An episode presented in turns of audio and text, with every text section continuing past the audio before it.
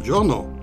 Quando io parlo con un italiano vero, mi chiedono sempre: Ma dove hai imparato l'italiano così bene? E io dico: Da Luisa, la vostra insegnante di italiano. Per imparare o migliorare il vostro italiano è molto semplice. Chiedete una prima lezione di prova gratuita su internet. Andate al sito il-tedesco.it.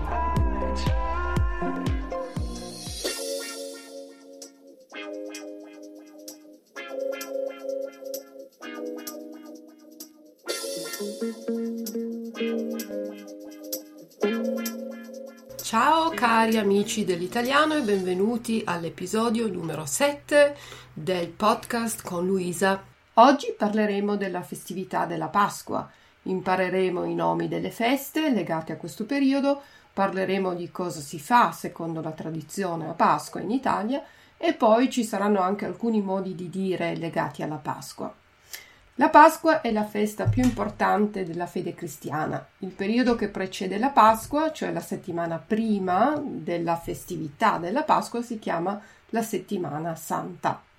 Dopo il periodo della Quaresima, cioè i 40 giorni che vanno dal mercoledì delle ceneri fino al giovedì santo, e che ricordano il periodo trascorso da Gesù nel deserto dopo il suo battesimo nel fiume Giordano. Il giovedì santo è il giovedì prima del giorno di Pasqua e ricorda il giorno dell'ultima cena di Gesù con i suoi discepoli. Il venerdì santo invece si commemora la passione e la crocifissione di Gesù.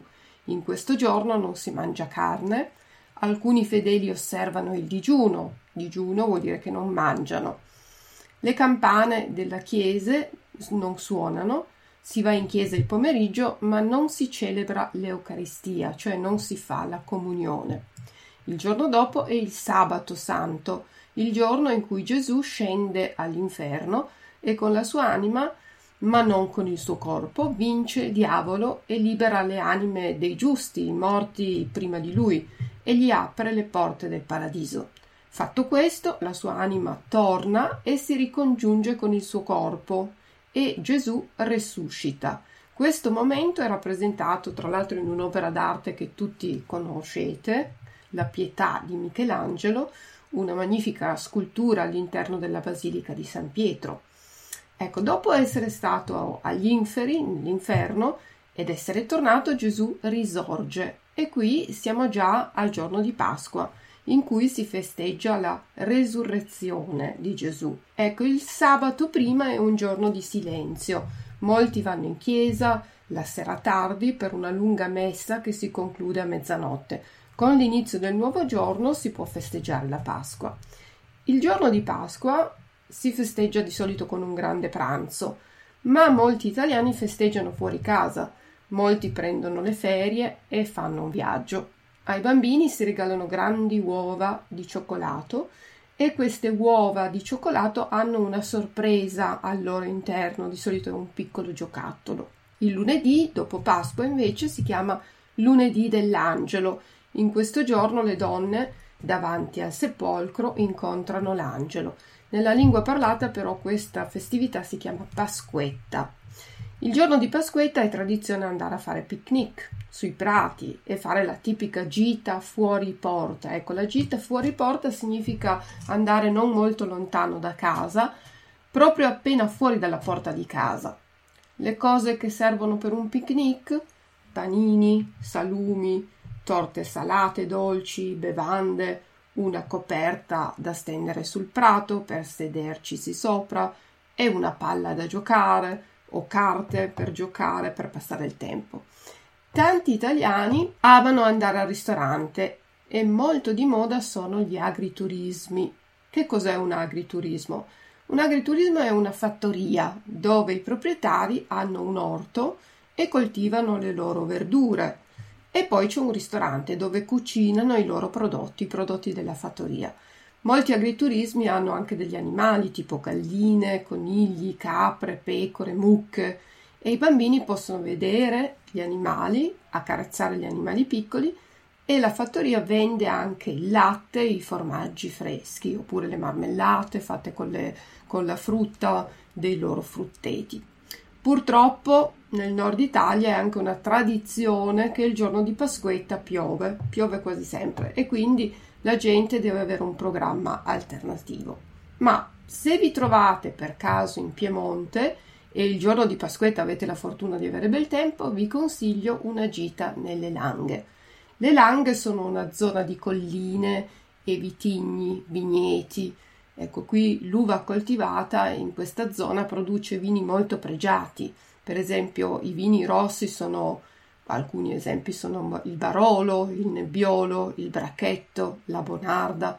Per quanto riguarda invece i vini bianchi, possiamo citare l'Arneis, il Moscato d'Asti. In questa zona di verdi e dolci colline si possono visitare anche molti castelli. Vi consiglio il castello di Grinzane di Cavour, dove potete anche visitare il museo etnografico. Il castello era la casa di Camillo Benso, conte di Cavour.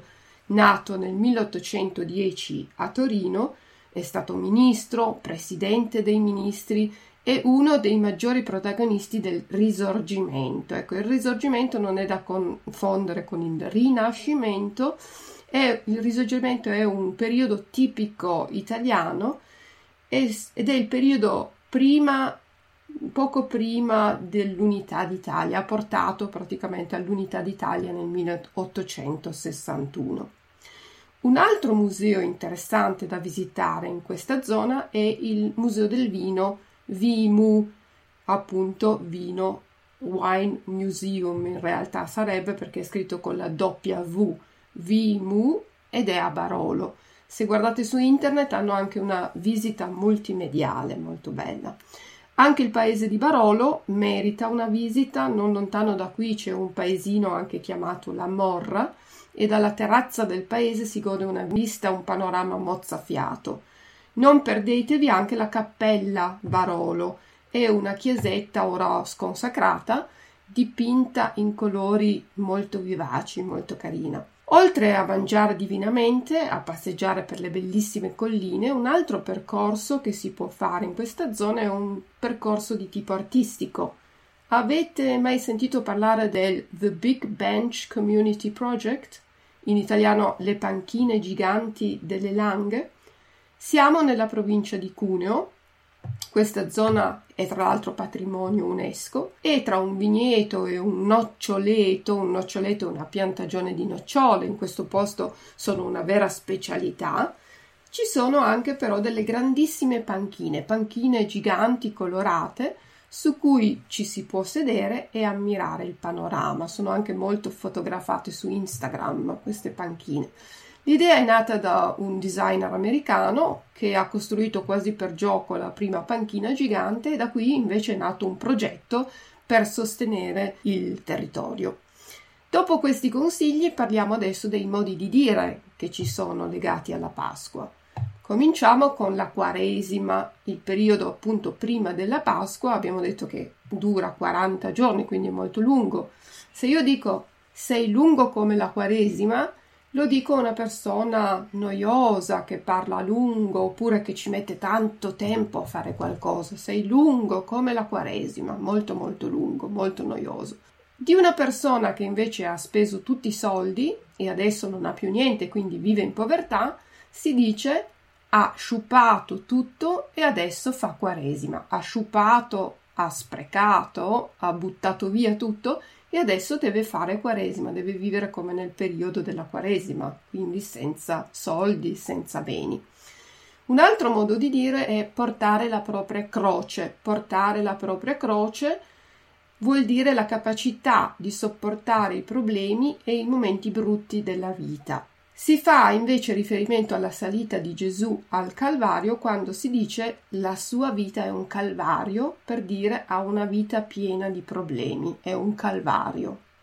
Gettare la croce addosso a qualcuno significa dare la responsabilità a qualcuno per qualcosa di cui lo vogliamo incolpare, vogliamo dare la colpa a lui di qualcosa e gli gettiamo la croce addosso. La croce che ci si fa da soli è la più pesante. Questo modo di dire indica quelle situazioni in cui siamo noi stessi a commettere delle azioni, a fare qualcosa di cui poi ci pentiamo, qualcosa di sbagliato che ha per noi poi delle conseguenze, quindi è più difficile da superare perché siamo noi i responsabili e non cause esterne. Mm? La croce che ci si fa da soli è la più pesante. Un altro modo di dire molto conosciuto è essere come San Tommaso per indicare una persona che non crede a una cosa che veramente è successa, una cosa che è veramente accaduta. Questa persona non ci crede e noi possiamo dire è come San Tommaso. San Tommaso non credeva alla resurrezione di Gesù. Essere contento come una Pasqua lo diciamo per descrivere qualcuno molto molto felice, molto molto contento, al colmo della felicità. Un altro modo di dire conosciutissimo in Italia è Natale con i tuoi, Pasqua con chi vuoi. La tradizione vuole che il Natale è una festa da passare in famiglia, è una festa familiare, invece la Pasqua è una festa che si può passare con amici, che si può passare viaggiando e quindi Natale con i tuoi, Pasqua con chi vuoi. Pasqua alta invece si dice quando la Pasqua arriva tardi rispetto al tempo in cui ricorre normalmente, a metà, fine aprile, mentre Pasqua bassa è quando arriva nel primo periodo dell'anno, molto presto, a marzo, fine marzo o all'inizio di aprile. Venire la Pasqua in domenica si dice quando qualcosa accade nel momento più opportuno, perché si sa Pasqua è sempre di domenica, quindi se io dico venire la Pasqua, viene la Pasqua in domenica, è una cosa che accade proprio nel momento esatto. Questi erano i modi di dire, vocaboli molto difficili oggi non ce ne sono, ripetiamo alcuni. Quaresima, la Quaresima abbiamo detto che è il periodo di 40 giorni prima della Pasqua e in tedesco si dice Fastenzeit. Mercoledì delle ceneri, ceneri Asche, quindi mercoledì delle ceneri Asche Mittwoch. Giovedì santo Gründonnerstag, giovedì santo Gründonnerstag, mentre il venerdì santo è Karfreitag in tedesco. La crocifissione non è molto difficile da capire, è quasi uguale, diciamo per assonanza Kreuzigung, crocifissione. Digiuno è quello che si fa nella Quaresima, digiunare, fasten. Digiunare è il verbo, il digiuno è il sostantivo.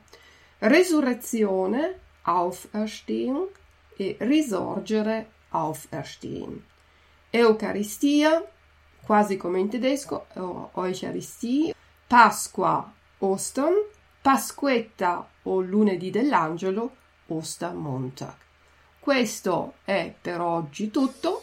Vi auguro una buona Pasqua, tanti auguri a tutti, passatelo in compagnia o in famiglia come volete voi. Tanti tanti auguri e ci risentiamo al prossimo podcast. Ciao ciao da Luisa.